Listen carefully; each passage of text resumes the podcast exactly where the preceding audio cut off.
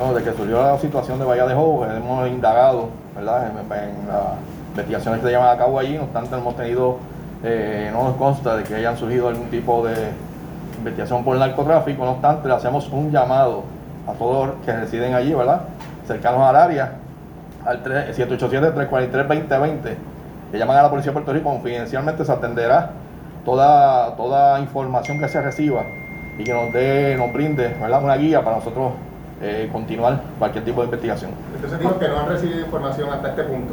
Bueno, hemos indagado a ver si hubo investigaciones de narcotráfico en ese lugar. Hasta el momento, hasta el día de hoy no, No. no ha surgido, pero sí invitamos, ¿verdad? Y hacemos un llamado a los residentes del lugar o a aquellos que estén en la cercanía que brinden la información necesaria para nosotros poder eh, dar continuidad a cualquier tipo de investigación que surja. ¿Contemplan ustedes la posibilidad de intervenir en el lugar? Porque lo que se está planteando es que son construcciones ilegales, con permisos ilegales, conexiones ilegales, ilegal- todo ilegal.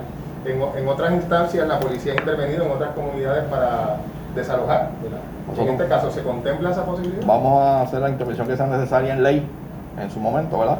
Cuando todas las agencias se, eh, nos pongamos, trabajemos en conjunto para hacer cumplir la ley. Ese es el trabajo de la Policía de Puerto Rico y lo vamos a estar haciendo.